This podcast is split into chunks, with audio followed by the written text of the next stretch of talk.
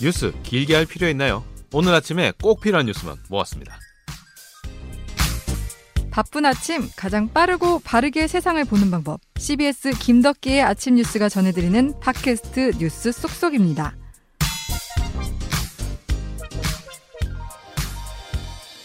네, 안녕하세요. 꼭 필요한 뉴스만 쏙 뽑아서 속도감 있게 전달해드리고 있죠. 김덕기 아침 뉴스 팟캐스트 뉴스 쏙쏙 한 주간의 주요한 시사 이슈를 좀 깊게 파보는 시간이죠. 휴일판 시작하겠습니다. 예.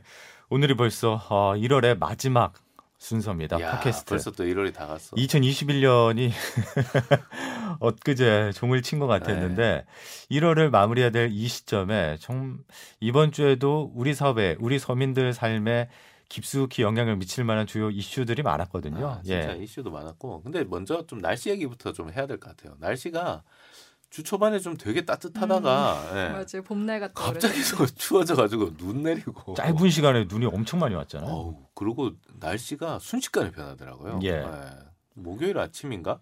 아침에 좀 따뜻한 것 같더니 낮부터 갑자기 추워지고 눈 오고. 바람 부는 거 어, 바람 보셨어요. 그날? 네. 그러니까요. 금요일, 목요일에 뭐 강풍 때문에 많은 피해가 있었고 유리창 깨지고 지붕이 뭐 날아갔다는 아이고, 소식들이 이어졌었는데 진짜, 예. 우리 애청자분들 건강하게 잘 지내셨나 모르겠습니다. 네, 네, 뭐- 그리고 이번 주에 코로나 이야기를 안 할 수가 없는 게 음. 갑자기 IM 선교의 발로 여러 가지 어, 이슈들 특히 광주에 계신 분들이 좀 많이 우려를 하고 계실 것 같아요. 네. 저도 교인이지만 저 오랫동안 이렇게 좀 뭐 분파나 이런 거 공부를 많이 했는데 이렇게 분파가 많고 이제 알으셨죠? 이렇게 특이한 BTJ도 그렇고 이렇게 특이한 단체들이 많다는 건저 처음 알았어요. 어. 네. 자, 그래서 어쨌든 우리 사회에 이 코로나라는 게 때려야 뗄 수 없는 상황이고 그 다음에 정치권에서는 또 코로나만큼이나 파급력 있었던 그 성희롱, 성폭력 아유, 이슈들이 많이 깜짝 터졌었어요. 놀랐어요 정의당에서. 네. 그러니까요. 주 초반에 있었잖아요. 김종철 음. 대, 이제 전 대표죠. 김종철 전 대표가 같은 당의 장혜영 의원을 성추행했다 그래서 저희가 이거 속보를 보고선 이거 맞아? 막 이랬었거든요. 깜짝 놀란, 특히 네. 정의당은 이런 젠더 이슈나 성추행 문제에 되게 음, 음. 단호한 목소리를 냈고 또 음. 인권을 좀 존중하는 그런 당이고 하니까 그런 거가 그런 걸 생각 못했는데 갑자기 음. 그것도 대표가 다 자당 의원을 성추행했다는 게 딱 터지니까 음. 이게 맞나 싶었는데 네, 그다가 또 조금 이제 논란이 됐던 부분이 그 김종철 전 대표가 그 신년 기자 간담회를 했는데 그때 이미 이 사건이 당내에서 터져서 이제 조사를 하고 있던 그 시점에 어 본인이 이제 자기가 조사 대상인 상황에서 어 기자 간담회를 진행하는 과정에서 이제 성폭력, 성희롱에 대한 되게 뭐 단호한 뭐 이런 입장 이런 걸 얘기를 했단 말이에요. 그래서 아 이건 좀 문제가 있지 않냐 이런 이제 논란도 좀 있었는데, 예, 그래서 가장 큰 최고 중징계를 받은 거잖아요. 예. 근데 제명. 근데 제가 이번 일을 보면서 이제 물론 성추행은 당연히 비난받아 마땅한 말, 일인데 근데 음. 이번에 정의당의 대처를 보면서 이건 정치권이 다 같이 좀 생각해보고 곱씹어봐야 음. 되겠다는 생각이 들더라고요. 네. 그러니까 예, 예. 지금까지 우리가 지난해 많은 일들이 있었잖아요. 성추행 그렇죠. 이게 사실 네. 정의당에서만 터진 게 아니라 뭐 국민의힘, 민주당에서 음. 다 터졌었는데 그때 대처들과 비교해 보면 그때는 이제 피해 사실을 숨기기에 급급했고 그렇죠. 뭐 피해 호소인이다 뭐다. 예. 그런 얘기도 나오고 음. 또뭐 자진 탈당 시켜서 그냥 꼬리 자르기로 그치고 뭐 맞아요. 자기 당에 네. 반, 진짜 반성하는 모습이나 정말 따가운 질책은 없었는데 이번에 정의당은 진짜 빨리 대처를 하고 그냥 당 대표여도 그냥 바로 제명시키고 음. 그리고 김 전 대표를 그래도 물론 잘못했지만 그나마 좀 높이 사는 건 본인이 되게 수긍을 하고 바로 사과를 했잖아요. 그렇죠. 예. 그러니까 그 정의당의 배복주 부대표 이번 일을 거의 처리하셨던 그분도 한 인터뷰에서 그 얘기 하더라고요. 그러니까 이렇게 빨리 처리할 수 있었던 데는 이제 가해자도 빠르게 수긍하고 인정한 음. 점도 음. 있었다라고 얘기를 하더라고요. 근데 과거에 이제 전례들을 보면 피해 아니, 가해자들은 진짜 숨기기에 되게 좀 음. 그랬잖아요. 오거돈 전 시장이나 맞아요. 아니 그러니까 저도 정의당 이번. 예, 사건을 보면서 그 전 뭐 사 건 뉴스들을 찾아봤는데 가해자들이 정치권에서 나왔었던 그 가해자들의 말을 보면은요. 처음에는 분명히 사과를 해요. 음. 근데 그 말들을 잘 보면은 이게 사과가 사과가 아니에요. 음. 잘 생각이 안 나.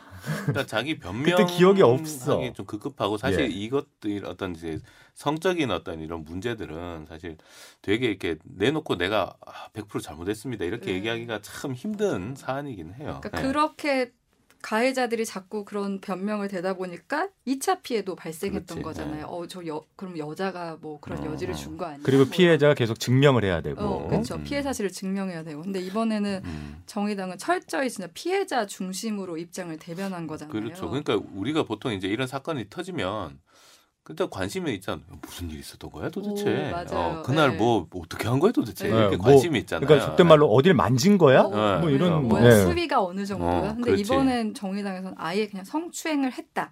언제 어디서 했다. 이 사실만 음. 공개하고 어떤 행동을 했는지 뭐 그 전후 상황에 대해서는 전혀 언급 안 네, 했죠. 그 부분이 좀 신선하긴 했어요. 근데 그 이유가 그러니까 그런 2차 가해 추측이 나올 수 있다고 생각을 해서 아예 차단을 음. 한 거더라고요. 왜 그러냐면은 그 추측이라는 게 에이 뭐 우리 사회 술 한잔 하면 그 음, 정도는 할 수. 있지 어째 뭐 어깨동무 할수 아니야? 있는 뭐, 거 아니야 어, 뭐. 이렇게 서로 각자 서로 갖고 있는 그 생각에 따라서 같이 판단을 내리는 거잖아요 음. 실제로 배복주 부대표가 SNS에 글을 올렸는데 이번 거는 가해자가 명백히 인정을 하고 음. 또 구체적인 행위를 밝히지 않은 건 행위 경중을 따지면 사람들이 뭐 그 정도야, 에이 그 정도 갖고 뭘 그래 이렇게 성추행에 대한 판단을 자기가 가진 통념에 음, 기반해서 그렇죠. 하게 되면은 이 또한 이제 논란을 만들고 사건의 본질을 흐리게 된다. 음. 그래서 그랬던 거다 음. 이렇게 얘기를 하더라고요. 저도 좀 많이 생각을 하게 만드는 부분이긴 하네요. 네.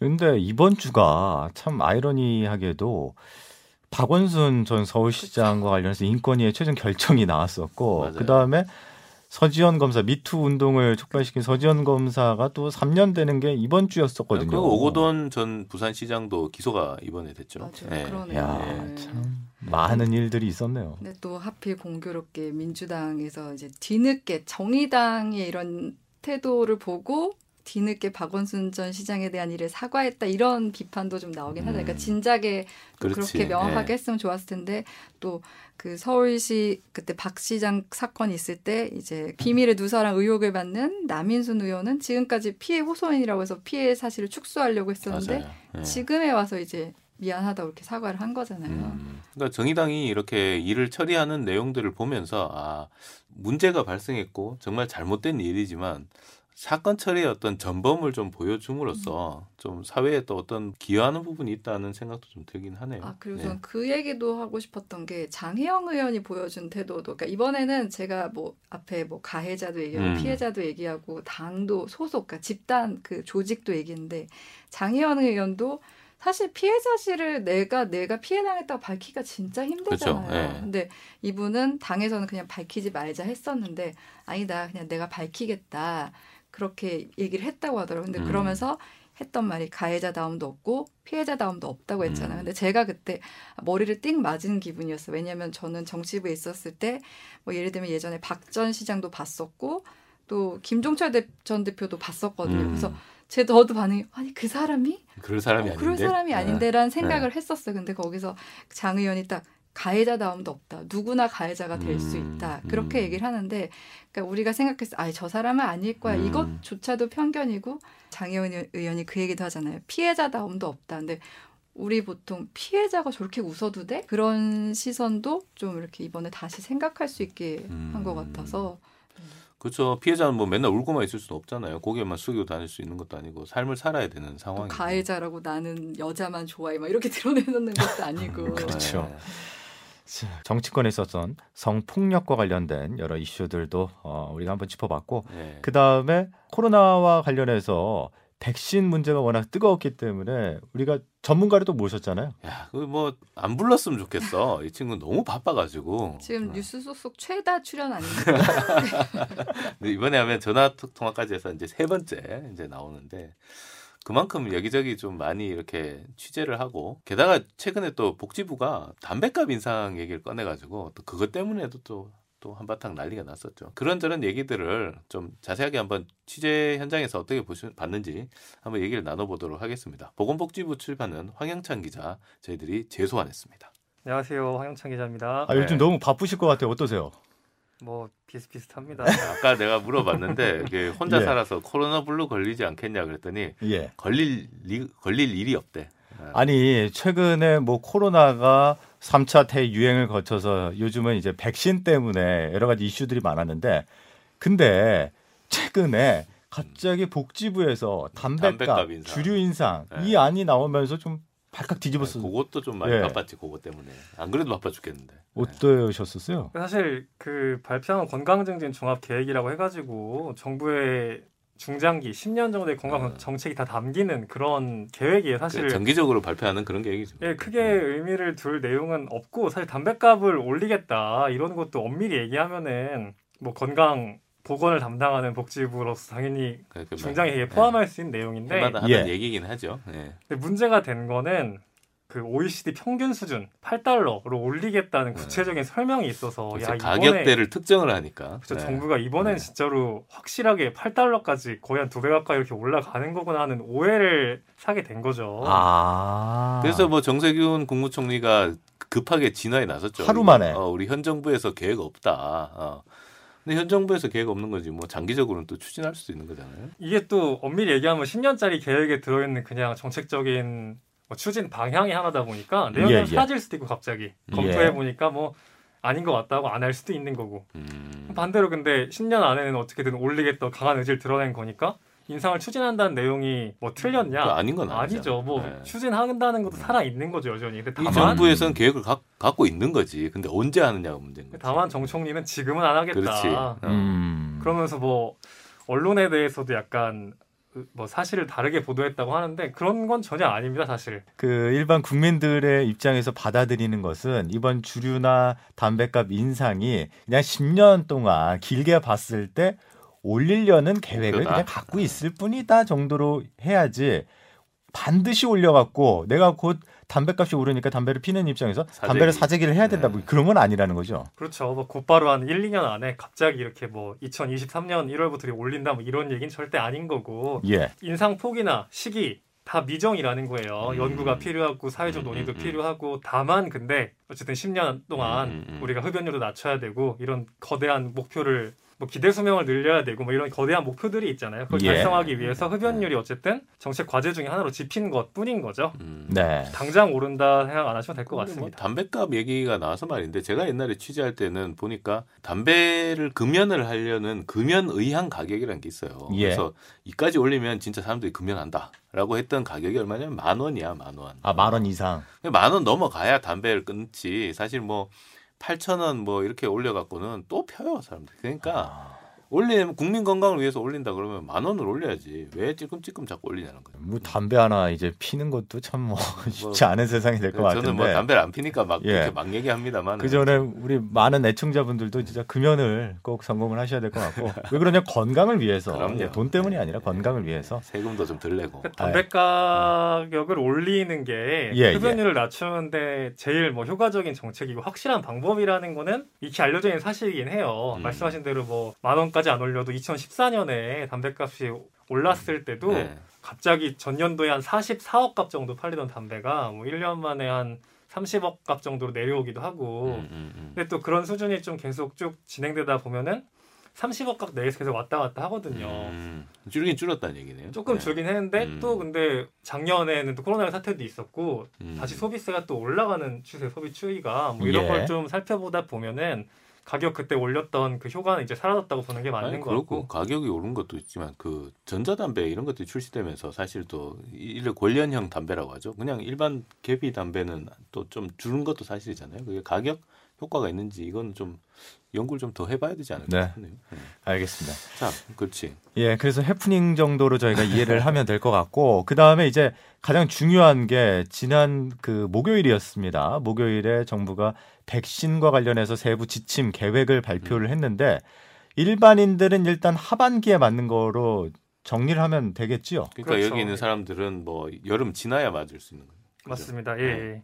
일단은 코로나19 대응과 또 피해 생명의 피해를 최소화하는 방향이 우선순위 되기 때문에 왜냐하면 음, 이거 일반 백신 접 어, 독감 백신이랑 비교를 해봤을 때 예. 독감 백신의 경우는 다수의 물량을 이미 사전에 확보를 해놓고 음. 실시할 수 있기 때문에 누구든 대상자라면 그 시기에 맞을 수 있는 건데 이거는 사실 아직 물량이 안 들어왔고 그렇죠. 음. 2월 말에 뭐 빠르면 2월 초에 뭐, 뭐 들어온다고도 하는데 그 물량이 얼마 안 돼요. 우리나라 그렇죠. 인구가 5천만이고 집단 면역을 위해서 뭐 그러니까 확보한 게 5,600만 명으로 확보했다고 하는데 예, 예. 그 중에 지금 아주 크게 잡아봤자 한 100만 명분 음. 2월달에 들어오면 많이 들어오는 거다 싶으니까 음. 우선 순위를 정해서 정말 취약한 음. 분들, 정말 필요한 분들, 지금 일단 수도권 의료진부터 나왔던 거고, 그렇죠. 예, 요양병원 그 다음부터 요양병원 계신 분들, 종사자, 의료진 이렇게 조금 조금씩 음. 넓혀가는 방향을 택할 수밖에 없는 예. 상황이긴 하죠. 근데 왜 수도권 의료진부터냐 이런 말도 있는데 수도권에서 가장 지금 코로나 환자가 많이 발생하고 있기 때문에 그런 이유도 있는 거잖아요. 그렇죠. 환자들을 가장 많이 접촉 접할 수밖에 없고 또 만약에 음. 수도권 병원에서 하나가 코로나에 뚫려버린다 정말 악몽 같은 상황이 되겠죠. 음, 그러겠네요.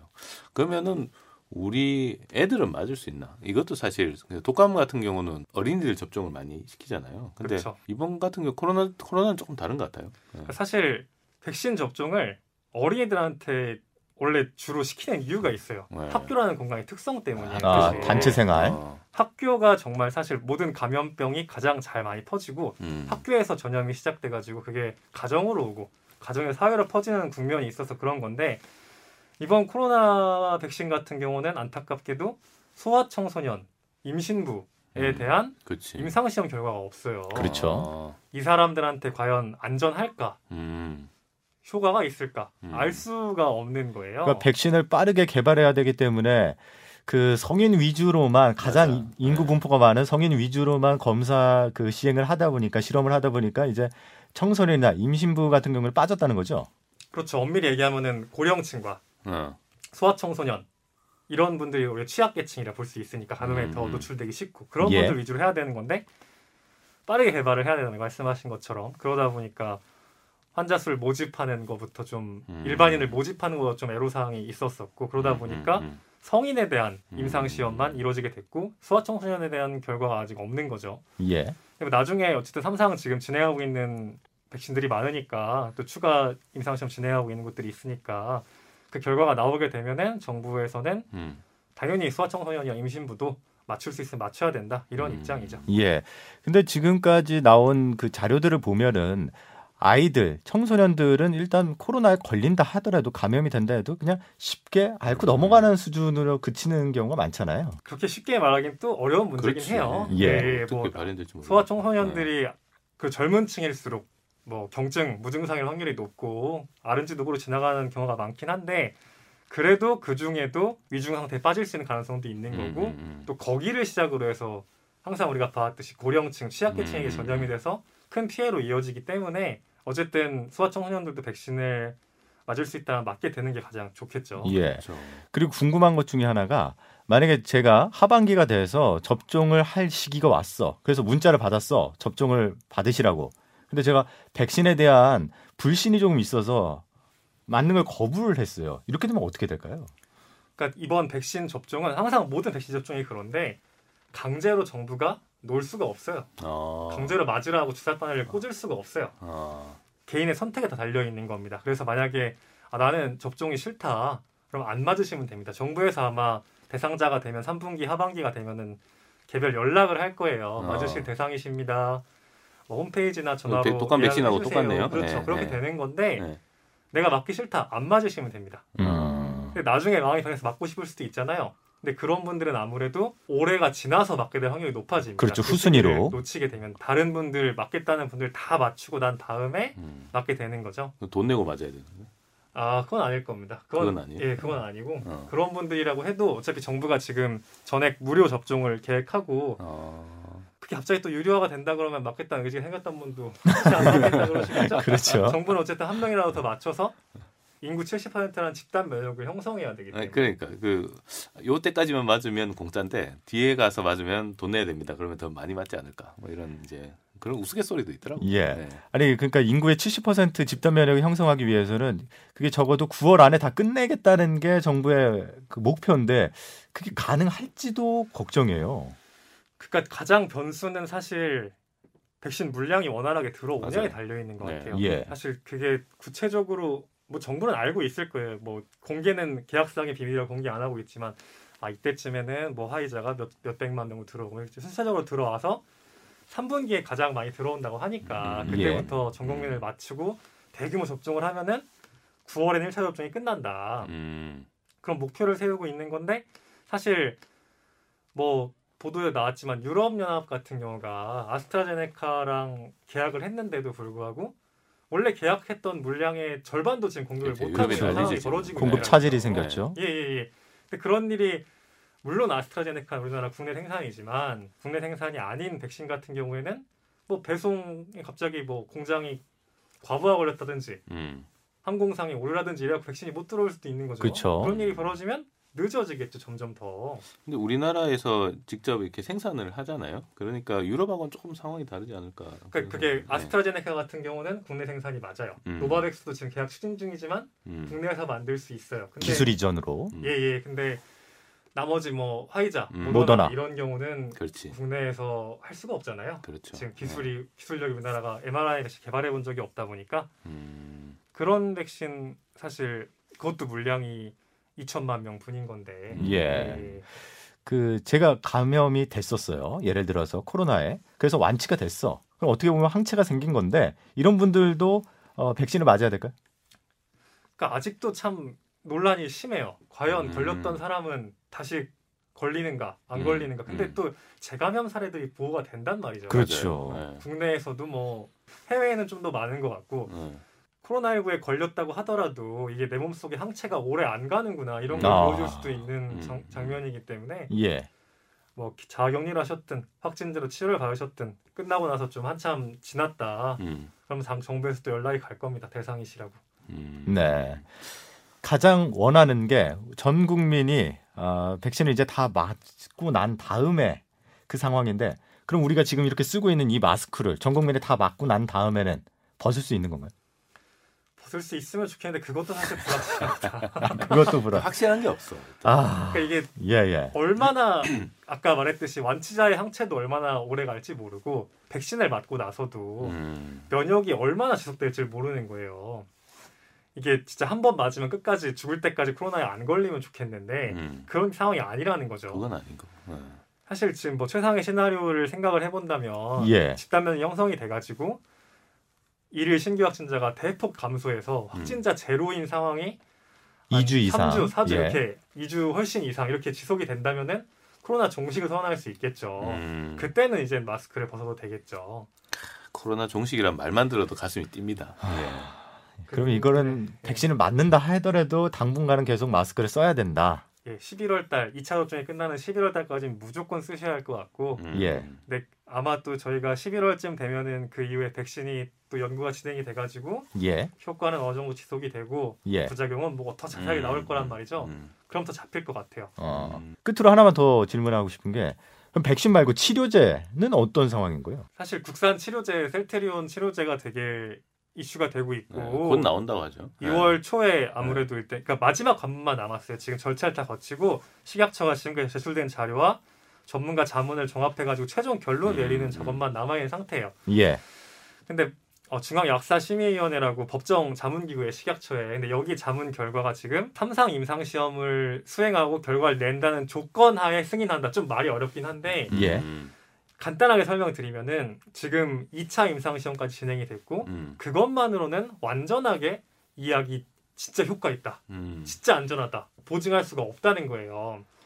원래 같은 경우라면 이런 약 치료제는 환자 치료에 쓰면 안 돼요. 철저히 아. 더 검증하고 그렇구나. 삼상까지 다 살펴봐야. 되고. 예. 네. 예. 근데 이거를 만약 놓지 않는다면은 갑자기 중증으로 전환돼 가지고 사망할 수 있는 위험도 있는 분들이 있으니까 그런 고위험군 경증이나 중등도 환자 이런 위험성이 있는 분들에게만 의료진 판단하에 쓸 수 있게 음. 허가를 내려주면 좋겠다고 권고를 한 거죠. 시각처 이제 음. 종합해가지고 판단을 내릴 텐데 아마 비슷하게 결론이 날 것 같아요. 그러니까 제한적으로 접종을 해라. 정확하게 아, 맞습니다. 제한적으로 치료제를 놓고 중증 환자는 또 이게 효과가 없다면서요. 그래서 초기, 그 다음에 경증, 그 다음에 중간 수준 여기만 있다고 하니까 예, 예, 그것도. 예. 근데 뭐 다른 제약사에서도 지금 치료제들 계속 개발하고 있으니까 이거는 결국 시간하고의 싸움인 것 같아요. 음. 네, 보니. 근데 방역이 쉽지가 않아요. 네, 어디 좀 막았다 싶으면 터지고 막았다 싶으면 터지고 방역이 좀 잘 돼야 우리 황희찬 기자도 좀 쉴 텐데. 어? 어, 우리 황 기자는 뭐 마스크가 우리가 당분간 마스크를 써야 되는 것처럼 황 기자도 당분간은 계속 일을 빡세게 해야 되겠네요. 건강 잘 챙기시고요. 예, 다들 건강하셔야 됩니다. 예, 건강 잘 챙기시고 앞으로 우리 황 기자가 다른 얘기로 어, 돌아 저희, 저희 스튜디오를 방문하면 더 좋겠네요. 네, 오늘 진짜 고생 많았고요. 오늘 또 밤새 또 일까지 해가지고 또 빨리 보내야 돼. 또 고생 많았습니다. 고맙습니다. 다음, 다음에 또 봐요. 예, 네. 감사합니다. 네. 자, 그 뭐 날씨도 변덕이고 그 다음에 코로나는 다시 재확산하려는 움직임을 보이고 있고 정치권은 또 성폭력 문제 때문에 시끄럽고 저희들이 지난 한 주 정말 바빴어요. 네, 김덕기 앵커 우리 KDK가 참 뉴스를 매번 이렇게 보잖아요. 진짜 이번 지난주는 진짜 힘들었을 것 같아. 아, 뭐 항상 때문에 일상이라 괜찮습니다. 예, 예. 언제나 뉴스를 모니터링 하고 있는 그 KDK 그리고 제 장 팀장 조기자 씨 오는 한 주도 또 열심히 뉴스를 빠르고 바르게 그리고 쉽게 전달해 드리도록 노력하겠습니다. 자 그러면 우리 애청자 여러분 또 다음 주에 또 건강한 모습으로 만나요. 만나요.